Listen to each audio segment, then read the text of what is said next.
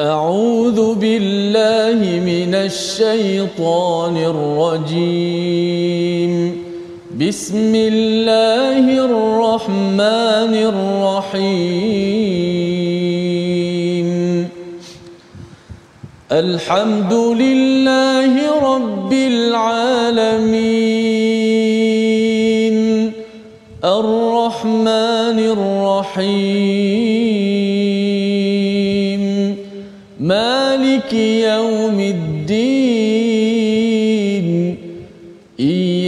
نعبد وإياك نستعين.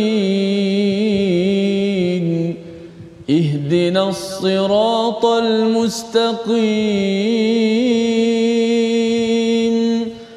صراط الذين أنعمت عليهم. غير المغضوب عليهم ولا الضالين.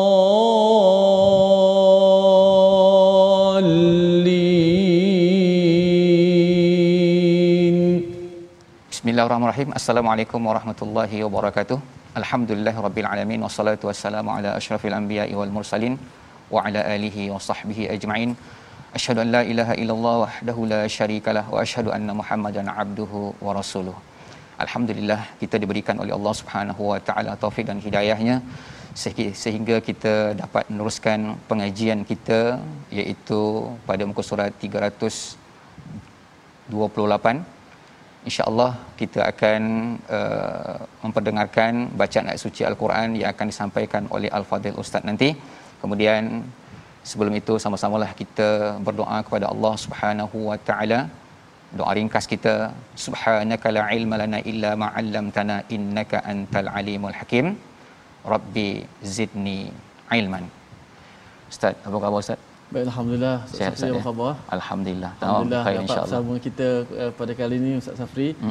Uh, dan uh, kita tidak asing lagi lah Ya, Ustaz selalu uh, memang menjadi tim My Quran Time dalam menyediakan uh, ataupun kita kata bahan-bahan Ya, untuk My. Quran Time Alhamdulillah mudah-mudahan uh, kita doakan kepada Ustaz Fazrul terus uh, sihat untuk Ya. uh, My Quran Time Ya, insya-Allah.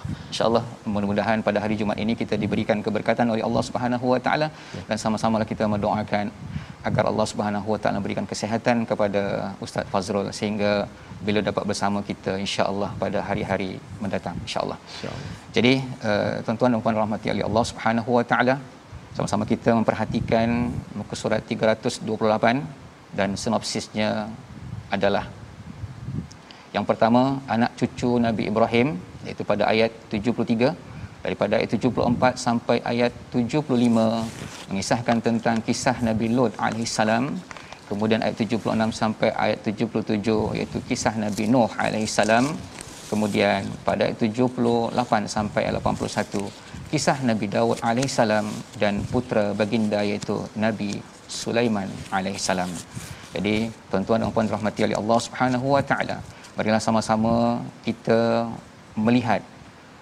ayat demi ayat daripada muka surat 328 ini insya-Allah daripada ayat 73 sampai ayat 75 akan dibacakan oleh Al-Fadil Ustaz Tirmizi. Fadil tafadhal. Baik, terima kasih Fadil Ustaz Safri uh, hafizahullah. Uh, selaku tadabbur kita pada kali ini. Alhamdulillah. Syukur pada Allah Subhanahu wa taala pada kali ini kita dapat meneruskan My Quran baca faham amal dan kita meneruskan pengajian al-Quran kita pada muka surat 328 Uh, kita sama-sama mulakan pengajian kita dengan doa ringkas kita. Subhanaka la ilma lana illa ma 'allamtana. Innaka antal alimul hakim. Rabbi zidni ilma Alhamdulillah. Dan uh, Ustaz Safri, dalam sinopsis tadi saya melihat oh, begitu banyak uh, deretan nama-nama Kisah-kisah. yang agung, uh, kisah para nabi alaihi betul. wassalatu wassalam. Sudah pasti banyak pengajaran dan ibrah uh, dapat InsyaAllah, kita Ustaz. ambil uh, pada uh, sesi kali ini muka surat 328. Namun insya-Allah kita bacakan terlebih dahulu mudah-mudahan keberkatan Allah Taala menurunkan rahmat kepada kita dan insya-Allah kita akan uh, memahami apakah uh, ayat-ayat Allah Subhanahu wa taala. Kita baca terlebih dahulu ayat 73 hingga ayat 75. أعوذ بالله من الشيطان الرجيم بسم الله الرحمن الرحيم وجعلناهم أئمة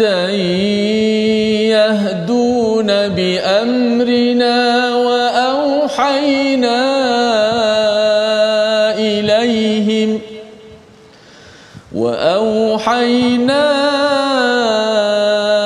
إليهم فعل الخيرات وإقام الصلاة وأوحينا إليهم فعل الخيرات وإقام الصلاة وإقام الصلاة وإيتاء الزكاة. وكانوا لنا عابدين. ولوطا آتيناه حكما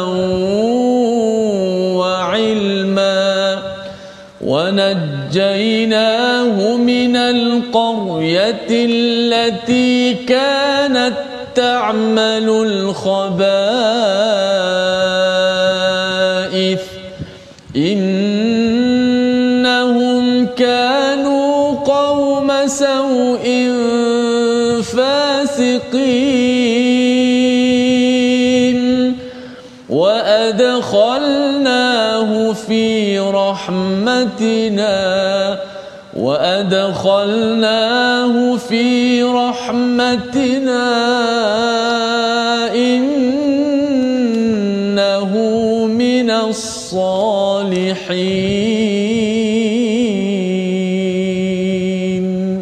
صدق الله Sadaqallahul azim. Allah Subhanahu wa taala berfirman yang mafhumnya dan kami menjadikan mereka itu sebagai pemimpin-pemimpin yang memberi petunjuk dengan perintah kami dan kami wahyukan kepada mereka agar mereka agar membuat kebaikan, mendirikan solat dan menunaikan zakat dan hanya kepada kami mereka menyembah. Tuan-tuan dan puan dirahmati oleh Allah Subhanahu wa taala. Sebelum kita melihat ayat 70 73 ini mari sama-sama kita melihat pada ayat sebelumnya wa wahabna lahu ishaqa wa yaquba nafila wa kullan ja'alna salihin. Allah Subhanahu wa taala memberikan anugerah kepada Nabi Allah Ibrahim alaihi salam iaitu anugerah berupa keturunan iaitu Nabi Ishaq dan cucu baginda Ibrahim alaihi salam iaitu Nabi Yaqub semua anak cucu Nabi Ibrahim alaihissalam dianugerahkan oleh Allah Subhanahu wa taala. Wa ja'alnahum a'imma mereka diberikan oleh Allah Subhanahu wa taala petunjuk dan menjadi pemimpin-pemimpin yang dapat menjalankan perintah Allah Subhanahu wa taala. Kemudian wa auhayna ilaihim fi'lal khairat. Artinya kalau kita perhatikan tuan-tuan dan puan-puan yang dirahmati oleh Allah Subhanahu wa taala bagaimana Nabi Ibrahim alaihissalam diberikan oleh Allah Subhanahu wa taala anugerah keturunan yang baik. Sebab Nabi Ibrahim adalah seorang nabi Nabi Ibrahim adalah seorang ayah. Nabi Ibrahim adalah seorang pemimpin yang taat kepada Allah Subhanahu wa taala. La ya'sunallah. Dia tidak pernah bermaksiat kepada Allah Subhanahu wa taala. Jadi tuan-tuan dan puan dirahmati oleh Allah Subhanahu wa taala apabila seorang ayah diberikan uh, petunjuk oleh Allah Subhanahu wa taala. Diberikan hikmah diberikan ilmu pengetahuan diberikan ketaatan kepada Allah Subhanahu wa taala. Tanpa ustaz apa yang terlahir daripada mereka? Zuriat salih dan salihah. Kita buka perti gambaran pada ayat 73 ini. Allah Subhanahu wa taala memberikan peluang kepada mereka iaitu fa'lal khairat. Mereka melakukan kebaikan demi kebaikan. Di antara kebaikan yang mereka lakukan apa? Iaitu wa iqamis salah. Wa iqamas salah. Hmm. mereka mendirikan salat. Wa ita'az zakat mereka menunaikan zakat. Kalau kita perhatikan ustaz pada perkataan iqamas salah wa ita'az zakah di sini ada mesej yang disampaikan oleh Allah Subhanahu wa taala iaitu berupa hablum minallah hablum minan nas. Hablum minallah hubungan dengan Allah Subhanahu wa taala melalui ibadah solat dan hubungan sesama manusia melalui zakat. Inilah yang menjadi tonggak kepada setiap para nabi para pemimpin yang cintakan kebaikan yang cintakan kepada keturunan soleh dan salihah. Mereka sentiasa dekat dengan Allah Subhanahu wa taala dan dekat dengan manusia. Wa kanu lana abidin. Semua anak keturunan Nabi Ibrahim alaihissalam mereka menjadi seorang hamba yang memperhambakan diri mereka kepada Allah Subhanahu wa taala menariknya pada muka surat ini ustaz banyak kisah-kisah nabi yang disebutkan oleh Allah Subhanahu wa taala di antara nabi Lut, nabi Nuh alaihissalam, nabi Daud, nabi Sulaiman. Ini merupakan salah satu bimbingan Allah Subhanahu wa taala kepada rasul. Mm-hmm. Kalau kita tanya ustaz, kenapa banyak kisah disebutkan di dalam al-Quran? Yeah. Rupanya salah satu daripada Uh, kisah-kisah disebutkan oleh Allah Subhanahu wa taala dalam al-Quran kalau kita kajian dalam ilmu al-Quran dia adalah untuk memberikan satu kegembiraan kepada Nabi Muhammad sallallahu alaihi wasallam. Dan juga di antara kisah-kisah yang disebutkan ini adalah sebagai tasliyah untuk menghibur hati Nabi sallallahu alaihi wasallam iaitu perjuangan para nabi ini ustaz. Perjuangan mereka ini adalah sangat-sangat susah sebab apa perjuangan contoh Nabi Ibrahim alaihissalam perjuangan dia untuk memberikan atau mentauhidkan umat yeah. dan mengajak manusia hatta kepada ayah dia sendiri diajak untuk beriman kepada Allah Subhanahu wa taala. Tetapi ketika Ibrahim menjadi seorang anak dia tetap juga menghormati dan mematuhi apa yang diarahkan oleh Allah Subhanahu wa taala. Kemudian pada ayat 74 kalau kita perhatikan di sini ada kisah Nabi Lut alaihi salam walutan atainahu hukma wa ilma. Allah Subhanahu wa taala memberikan kepada Nabi Lut iaitu hukman wa ilma iaitu satu kebijaksanaan dan satu ilmu pengetahuan. Itu kebijaksanaan yang diberikan oleh Allah Subhanahu wa taala. Dia dapat memimpin dia dapat berdakwah dia dapat islah menyampaikan kepada umatnya agar tidak melakukan maksiat kepada Allah Subhanahu wa taala. Kemudian wa najainahu minal karbil lati kanat ta'malul khaba'is. Allah Subhanahu wa taala menyelamatkan Nabi Lut alaihi salam daripada kekacauan daripada siksaan oleh Allah Subhanahu wa taala sehingga Allah Subhanahu wa taala menyelamatkan mereka bersama keluarganya daripada kehancuran kemusnahan daripada azab-azab Allah Subhanahu wa taala disebabkan yang dilakukan oleh umatnya tidak patuh kepada Allah Subhanahu wa taala. Maka jangan demikian Allah Subhanahu wa taala memberikan anugerah yang terbaik iaitu Allah masukkan Nabi Lut dan para pengikutnya mendapatkan rahmah daripada Allah Subhanahu wa taala. Mungkin ustaz boleh bacakan satu ayat lagi ni ya. iaitu pada ayat 75 itu. Ya. Hmm.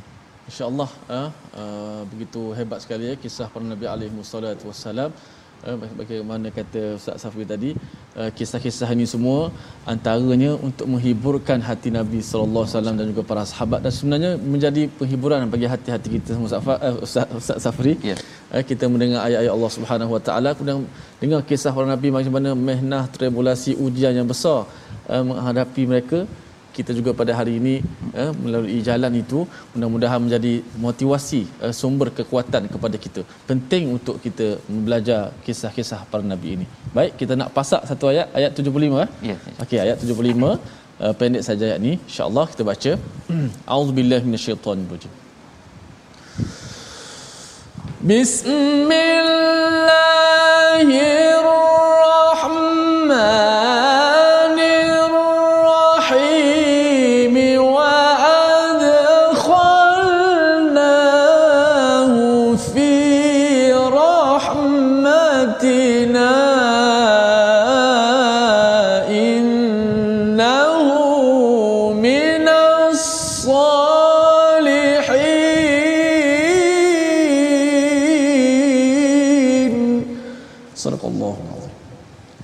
maksudkan dia ke dalam rahmat kami sesungguhnya dia termasuk golongan orang yang soleh. Allah Subhanahu wa taala berfirman kepada kita wa adkhalnahu fi rahmatina. Kenapa Nabi Lut alaihissalam dimasukkan oleh Allah Subhanahu wa taala dalam rahmat Allah Subhanahu wa taala? Kerana beliau diberikan petunjuk oleh Allah Subhanahu wa taala. Beliau diberikan kenabian oleh Allah Subhanahu wa taala. Beliau diberikan hikmah oleh Allah Subhanahu wa taala. Dengan demikian baginda sentiasa menjalankan apa yang diperintahkan oleh Allah Subhanahu wa taala. Maka kita sebagai umat Islam sebagai orang-orang yang dipilih oleh Allah Subhanahu wa taala dan diberikan keimanan dan agama Islam maka sentiasalah kita menjalankan apa yang diperintahkan oleh Allah Subhanahu wa taala sehingga kita mendapatkan rahmat dan kasih sayang Allah Subhanahu wa taala.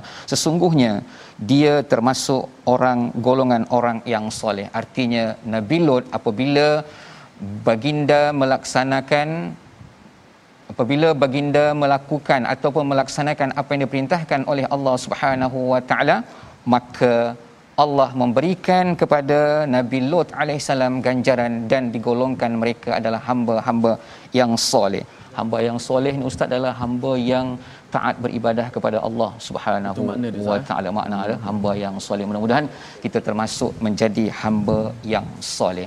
Maka perkataan kita pada pada hari ini iaitu pada muka surat 328 iaitu perkataan zakah iaitu zakawa maksudnya adalah baik suci bersih bertambah.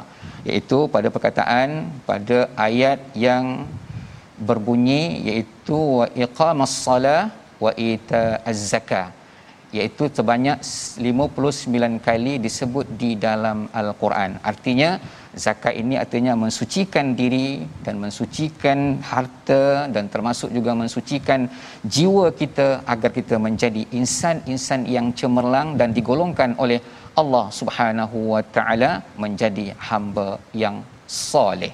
Tuan-tuan dan puan dirahmati oleh Allah Subhanahu wa taala. Kemudian kita beralih pada ayat 76 sampai ayat 77 kita minta ustaz baca ayat tersebut. Baik insya-Allah eh, kita teruskan eh, untuk bacaan daripada ayat yang ke-76 hingga 77 eh dua ayat lagi kita baca sebelum kita berehat daripada surah al-anbiya ini. A'udzubillahi minasyaitonirrajim. ونوحا إذ نادى من قبل فاستجبنا له. فاستجبنا له فنجيناه وأهله من الكرب العظيم. ونصرناه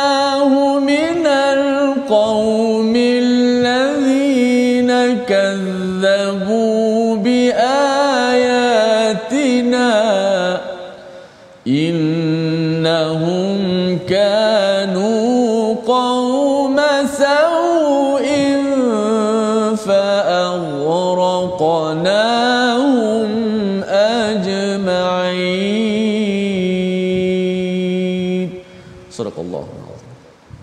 Allah Subhanahu wa taala firman pada ayat 76 dan ingatlah kisah Nabi Nuh alaihissalam sebelum itu ketika dia berdoa kami yang perkenankan doanya lalu kami selamatkan dia bersama pengikutnya daripada bencana yang besar. Dan kami menolongnya daripada orang-orang yang telah mendustakan ayat-ayat kami.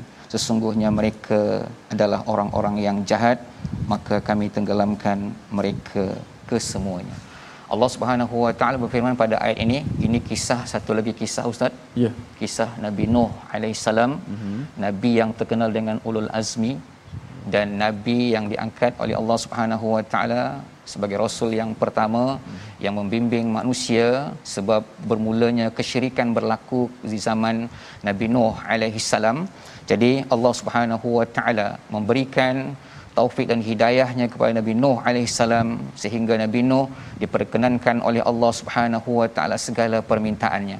Yang penting pada pada ayat ini ustaz kalau kita perhatikan kalau kita bertanya balik kenapa Nabi Nuh alaihissalam diberikan pastajabnalah Mm-hmm. Artinya diperkenankan doa dia. Sebab kita perhatikan Nabi Nuh alaihissalam adalah seorang nabi yang taat kepada Allah Subhanahu wa taala, taat pada perintah Allah Subhanahu wa taala. Ketika baginda diperintahkan untuk membuat bahtera, mm-hmm. Nabi Nuh tidak mempersoalkan apa yang ingin dibuat. Tapi bila disebutkan buatlah bahtera, Nabi Nuh alaihissalam langsung membuat bahtera. Artinya seorang nabi yang patuh kepada Allah Subhanahu wa taala. Ini merupakan salah satu gambaran kepada kita yang Allah sebutkan kisahnya kepada kita hari ini artinya tak sentiasalah kita taat kepada Allah Subhanahu wa taala agar dengan ketaatan tersebut kita menjadi insan yang diridai oleh Allah Subhanahu wa taala dan diselamatkan daripada karbil azim karbil azim artinya susah payah dan siksaan yang sangat besar. Kalau zaman Nabi Nuh alaihissalam mereka ditenggelamkan dengan air bandang yang sangat hebat mudah-mudahan dengan kita melakukan amal kebaikan mengikuti perintah Allah Subhanahu wa taala dan menjalani apa yang di, yang diperintahkan oleh Allah Subhanahu wa taala dan menjauhi segala yang dilarang oleh Allah Subhanahu wa taala maka kita akan diselamatkan oleh Allah Subhanahu wa taala dari kesusahan hidup wabak penyakit dan yang melanda pada manusia pada hari ini. Jadi marilah sama-sama kita berdoa kepada Allah Subhanahu wa taala agar kita diberikan taufik dan hidayahnya kita menjadi insan yang beriman kepada Allah Subhanahu wa taala dan kita diselamatkan daripada wabak penyakit yang melanda dunia pada hari ini. Kita berehat seketika kemudian kita akan sambung selepas ini.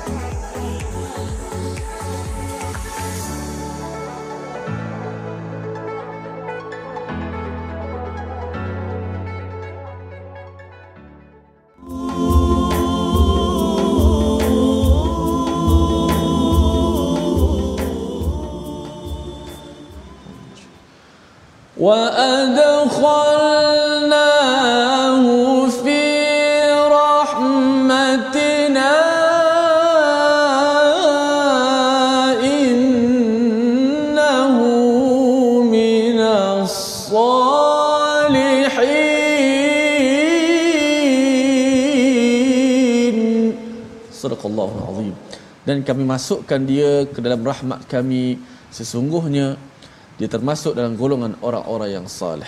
Terima kasih kepada semua penonton-penonton, sahabat-sahabat Al-Quran yang terus setia dalam My Quran Time baca faham amal. Alhamdulillah kita dah bincang uh, separuh muka surat daripada muka surat 328. Selepas ni kita akan uh, menyelusuri lagi bahagian kedua muka surat 328 ini sudah pasti kisah menarik para nabi alaihi wasallam yang kita semua cintai seluruh jiwa dan raga kita bahkan lebih daripada diri kita sendiri. Alhamdulillah. Baik, sebelum kita melihat ayat seterusnya, kita nak uh, sambung sedikit pengajian tajwid kita pada kali ini. Baik, pada tajwid pada kali ini, uh, semalam kita bahaskan uh, tentang at-tafkhim, suara tebal dalam bacaan Al-Quran. Uh, hari ini tentang lawan tebal itu suara nipis. Dalam Al-Quran, uh, sama ada dua saja huruf itu tebal ataupun nipis. So hari ini kita nak belajar sifat nipis atau disebut uh, at-tarqiq. Masuk bahasa dia uh, ialah nipis secara istilahnya ia menyebut huruf-huruf tertentu daripada huruf al-Quran itu dengan suara atau pembacaan yang nipis. Kalau huruf tebal suara tu gema suara tu memenuhi mulut kita. Qa qa yang semalam kita sebut. Hmm. Sa dia menghala ke lelangi atas kita. Qubbatul hanak ya kita punya kubah ataupun lelangi atas kita macam kubah tu kan.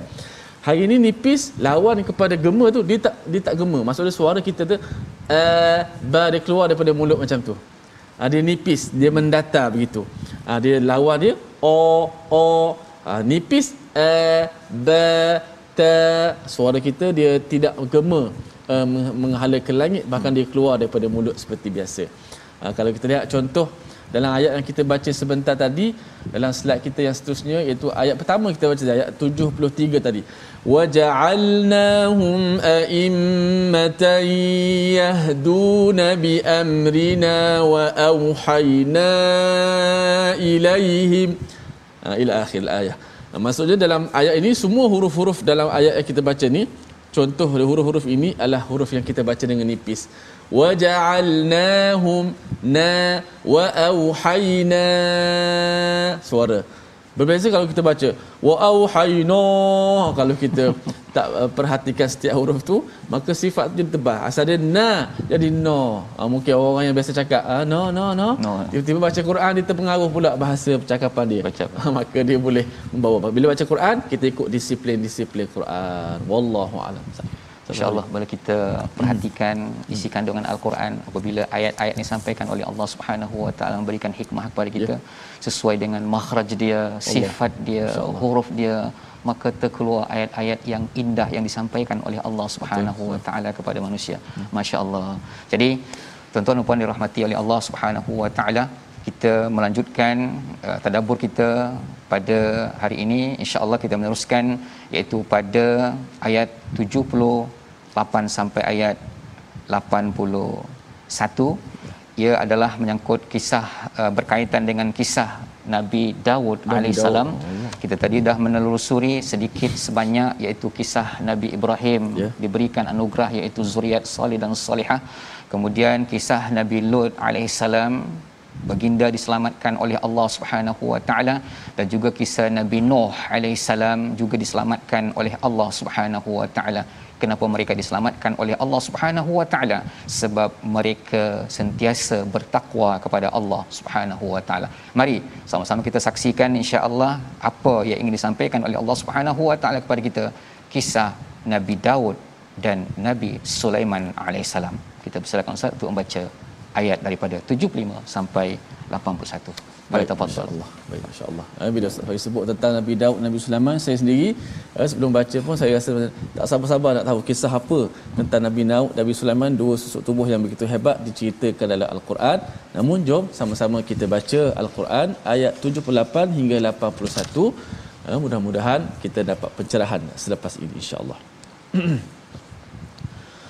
A'udzubillahi minasyaitanir وداود وسليمان إذ يحكمان في الحرث إذ يحكمان في الحرث إذ نفشت فيه غنم القوم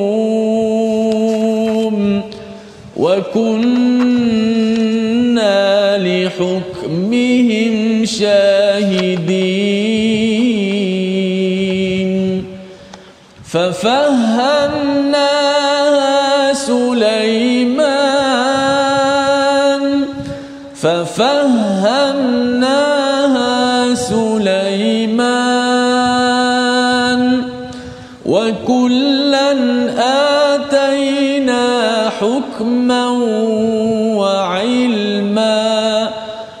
وسخرنا مع داود الجبال يسبحن والطير.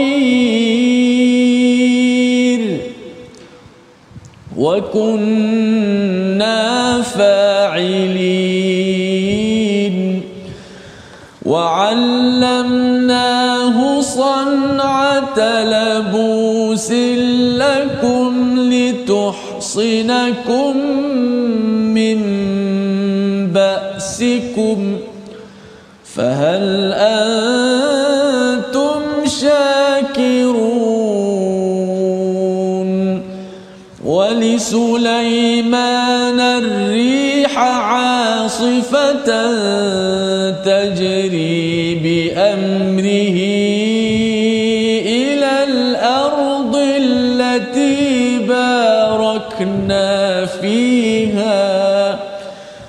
وكنا بكل شيء عالمين صدق الله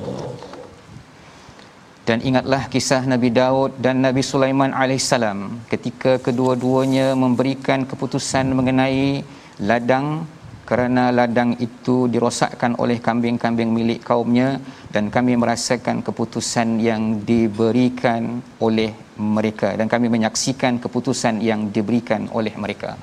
Pada ayat ini Allah Subhanahu wa taala mengingatkan kita bagaimana kisah Nabi Daud alaihissalam dan kisah Nabi Sulaiman alaihissalam ini merupakan salah satu bimbingan kepada Nabi Muhammad sallallahu alaihi wasallam bila melakukan satu keputusan atau menghakimkan sesuatu perkara maka Allah Subhanahu wa taala berikan gambaran kepada kita tentang bagaimana Nabi Daud alaihissalam meletakkan suatu hukum.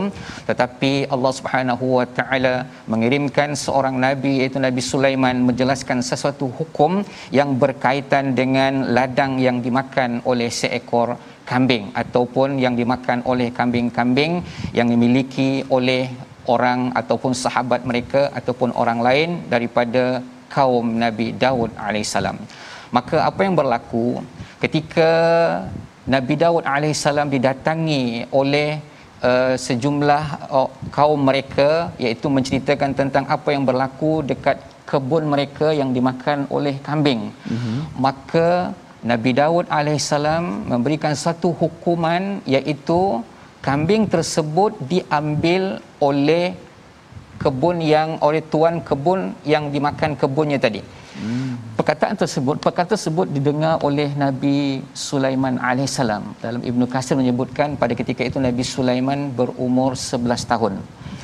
Maka Nabi Sulaiman alaihissalam memberikan kepada ayahnya sesuatu pendapat wahai ayahanda keputusan yang lebih baik adalah orang yang memiliki kambing itu serahkan kambing dia kepada orang yang memiliki kebun tadi yang dimakan dia punya kebunnya.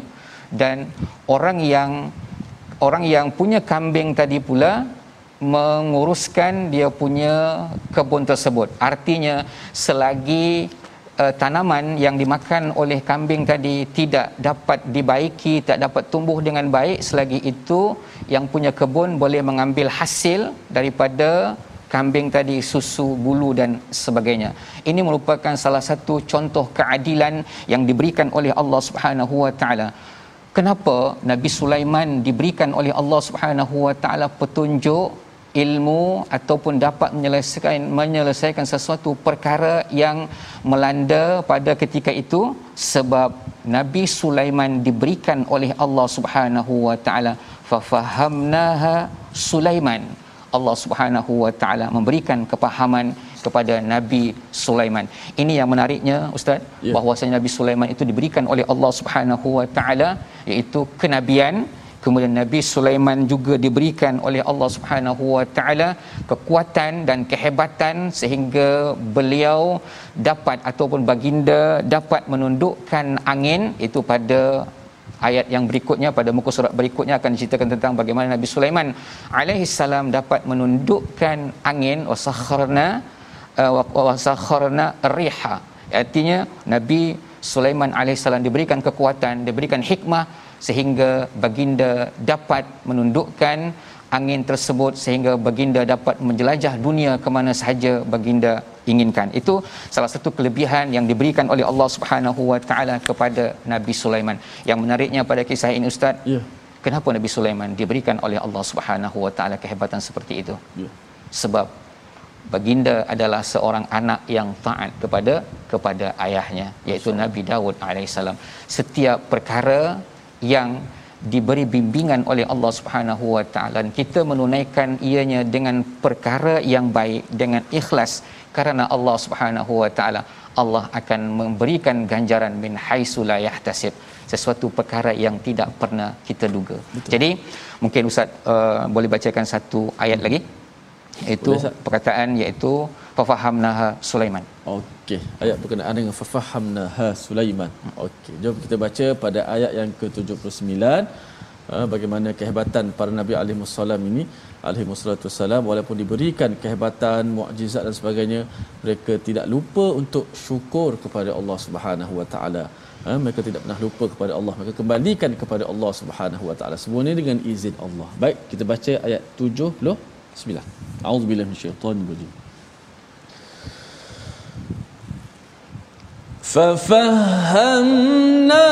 ففهمناها سليمان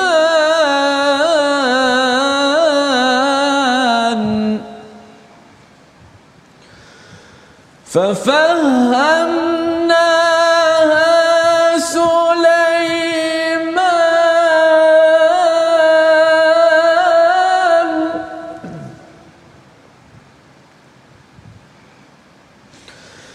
وكلا آتينا حكما وعلما.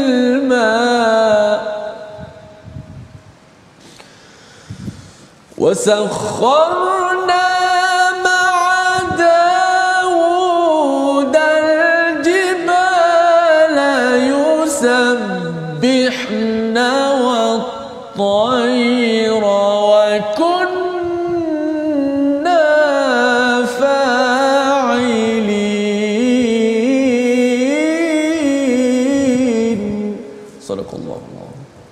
kami berikan pengertian kepada Nabi Sulaiman tentang hukuman yang lebih tepat.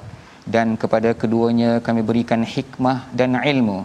Dan kami tundukkan gunung ganang dan burung-burung. Semua bertasbih bersama Nabi Daud dan kamilah yang melakukannya ini merupakan salah satu nikmat yang sangat besar Allahu diberikan oleh Allah Subhanahu Wa Taala Mhm. kepada dua orang beranak ni masya-Allah ustaz. Ini merupakan kisah yang dapat kita petik agar ianya menjadi uh, kehidupan kita agar diberikan keberkatan oleh Allah Subhanahu Wa Taala. Nabi Daud dan Nabi Sulaiman seorang ayah dan seorang anak diberikan oleh Allah Subhanahu Wa Taala. Nikmat yang begitu hebat apakah kita tidak mungkin sebagai seorang ayah dan kita juga mempunyai anak diberikan oleh Allah Subhanahu Wa Taala? Bimbingan demi bimbingan iaitu ilmu pengetahuan. Di sini ada kalau kita perhatikan Nabi Dawud alaihissalam diberikan oleh Allah Subhanahu Wa Taala kenabian kemudian gunung gadang tunduk kemudian burung-burung pun juga tunduk dan baginda juga diberikan oleh Allah Subhanahu Wa Taala iaitu kehebatan menciptakan baju besi alat untuk berperang. Kalau kita perhatikan betapa gunung begitu hebat tetapi tunduk di bawah kekuasaan Allah Subhanahu Wa Taala sehingga gunung-gunung itu apabila mendengar ustaz Nabi Daud alaihissalam baca Zabur Masya-Allah. gunung-gunung dan burung-burung tunduk bertasbih bersama baginda betapa hebatnya Allah Subhanahu Wa Taala memberikan kalimat ataupun wahyu yang dibacakan oleh Nabi Daud alaihissalam sehingga burung dan gunung-gunung pun tunduk bertasbih bersama dengan baginda. Betapa hebatnya. Itulah kitab suci al kitab suci Zabur yang dibacakan Ya. oleh Nabi Daud alaihissalam kalau agak-agak kita ustaz kalau kita baca al-Quran ada tak gunung tunduk ke burung tunduk ke ustaz Masya Allah inilah satu kelebihan yang sangat besar Ustaz. Hmm. Hmm. Eh, kalau kita lihat Nabi kita Muhammad SAW bila baca Quran uh, tunduk ditundukkan hati-hati para sahabat semua Ya, tunduk. Ada yang masuk Islam, Ha. uh, dilembutkan hati dengan bacaan Rasulullah yang disifatkan para sahabat aku tak pernah dengar suara yang sangat indah bila baca Quran. Masya Allah. Ha, bahkan Aisyah sendiri kata hmm. kamu jangan tanyalah tentang panjang dan indahnya bacaan hmm. Rasulullah. Ha, tak tahulah macam mana Ustaz. Ya. Betapa ruginya kita ada mukjizat yang Allah Ya. berikan kepada kita, kita tak nak baca betapa ruginya kita, peluang kita tak tahu kita hari ini ke besok ke kita Ya. dipanggil oleh Allah Subhanahu Wa Taala. Maka pada kesempatan kali ini, tuan-tuan dan puan-puan yang dirahmati oleh Allah Subhanahu Wa Taala, sama-samalah kita sentiasa merenungkan, menghayati isi kandungan Al-Quran, baca, faham dan amal. Menariknya pada ayat 80 Ustaz, fahal antum syakirun. Ini adalah salah satu gambaran yang Allah beri gambaran kepada kita fahal antum syakirun apakah kamu termasuk orang yang bersyukur saya suka kalau ustaz bacakan ayat 80 ustaz Baik, ayat yang ke-80. Fala antum syakirun. Satu persoalan di ujung Ustaz. eh? ya Baik, kita baca. Auzubillahi minasyaitanir وعلمناه صنعه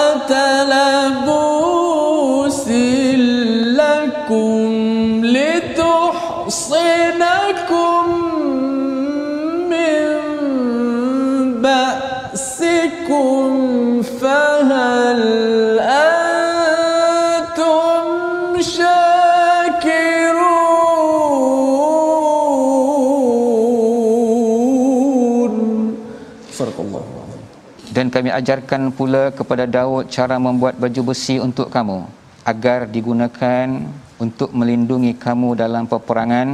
Adakah kamu bersyukur kepada Allah Subhanahu wa taala? Setiap ilmu yang diberikan oleh Allah Subhanahu wa taala ketika kita mampu untuk membaca al-Quran ketika kita mampu untuk berjalan ketika kita mampu untuk mentadabburi sedikit sebanyak tentang ayat al-Quran apakah kita tidak bersyukur atas nikmat yang diberikan oleh Allah Subhanahu wa taala? Kecanggihan kecanggihan kemodenan zaman ini adalah merupakan salah satu rahmat dan kasih sayang Allah Subhanahu wa taala kepada hamba-Nya. Jadi tuan-tuan dan puan dirahmati oleh Allah Subhanahu wa taala sentiasalah kita banyak bersyukur kepada Allah Subhanahu wa taala. Kalau Asyangkiti menyebutkan bagaimana cara seorang hamba itu bersyukur kepada Allah artinya setiap hamba yang bersyukur kepada Allah dan setiap nikmat yang diberikan oleh Allah Subhanahu wa taala nikmat itulah yang menjadikan mereka bertakwa kepada Allah Subhanahu wa taala bagaimana pula Allah mensyukuri hambanya Allah. iaitu Allah setiap amal ibadah yang diberikan oleh hambanya walaupun sedikit nikmat tersebut ataupun amal ibadah sedikit tersebut akan diberikan oleh Allah Subhanahu wa taala. Ganjaran demi ganjaran faman ya'mal mithqala dzarratin khairan yarah wa man ya'mal mithqala dzarratin syarran yarah artinya setiap apapun yang kita lakukan Allah Subhanahu wa taala membalasnya. Menariknya pada ayat ini fahal antum syakirun? Allah. Itu juga kepada kita ustaz. Ya. apakah kita bersyukur atas nikmat yang diberikan oleh Allah Subhanahu wa taala? Kita saat ini sudah uh, masjid sudah dibuka. Ya. apa kita tidak menjadi afalam akun abdan syakura. Apa kita tidak menjadi seorang hamba yang bersyukur kepada Allah Subhanahu wa taala. Maka pada ayat 81 ditutup dengan wali sulaiman ar-rih. Ini adalah salah satu nikmat yang diberikan oleh Allah Subhanahu wa taala kepada Nabi Sulaiman sehingga baginda dapat menjelajahi dunia ke mana saja. Baginda pergi sebab angin tunduk di bawah kekuasaan baginda Nabi Sulaiman alaihissalam. Jadi tuan-tuan dan puan dirahmati oleh Allah Subhanahu wa taala, inilah sedikit daripada tadabbur pada muka surat 200 328 yang sebentar tadi dan ayat-ayat suci yang telah dibacakan oleh Al-Fadil Ustaz Tirmizi. Mudah-mudahan kita menjadi insan yang bertakwa, insan menjadikan Allah Subhanahu wa taala maka sesi kita pada pagi pada hari ini kita ingin melihat resolusi daripada muka surat 328 yang akan dibacakan oleh Al-Fadil Ustaz Tirmizi. Baik, uh, kita lihat resolusi kita yang pertama sekali hidupkan tanda hidayah uh, dengan berbuat baik, salat dan zakat sebagaimana ayat 73. Dan yang kedua, tuntutlah ilmu dan hikmah berpandukan sumber yang benar agar jauh daripada perkara-perkara yang keji dan yang ketiga belajar ilmu pengurusan dalam melaksanakan uh, dakwah uh, baik uh, itulah antara resolusi kita pada kali ini dan kita tutup sikit dengan uh, doa kita uh, panjatkan doa kepada Allah Subhanahu wa taala. Fadhal Ustaz. Bismillahirrahmanirrahim. Alhamdulillah wassalatu wassalamu ala Rasulillah. Allahumma arhamna bil Quran waj'alhu lana imaman wa nuran wa hudan wa rahmah. Allahumma dhakkirna minhu ma nusina wa 'allimna minhu ma jahilna warzuqna tilawatahu ana al-laili wa atrafa an-nahar waj'alhu lana hujjatan ya rabbal alamin. Walhamdulillahi rabbil alamin. Alhamdulillah itulah ha, doa yang kita panjatkan. Mudah-mudahan Allah Subhanahu Wa Taala menerima amalan kita dan doa kita. Dan kita juga mengajak pada semua untuk uh, terus uh, menyumbang sama-sama menyumbang dalam uh, tabung gerakan ummah uh, yang uh, mudah-mudahan uh, ayat yang kita baca sebentar tadi tentang uh, zakat uh, Ustaz Safri. Ya, ada antara maksudnya bersih, suci, suci dan, bertambah. dan bertambah. Ha, Kenapa betul. bertambah tu Sebab mungkin uh, kalau kita perhatikan kan zak, hmm. zakat itu kalau kita keluarkan kan tetapi hmm. secara akalnya memang berkurang tetapi ya kita yakin kepada Allah Subhanahu Wa Taala Allah. Allah akan menambahkan rezeki itu nama zakat tadi. Masya-Allah. Allah. Ya. Masya-Allah itulah satu uh, kesimpulan yang sangat uh, memberi kesan kepada jiwa kita. Insya-Allah kita bersyukur Allah Taala tambahkan nikmat kita. Baiklah alhamdulillah kita bertemu pada siri yang akan datang dalam Micro Antime Baca Faham Amal. Assalamualaikum warahmatullahi wabarakatuh.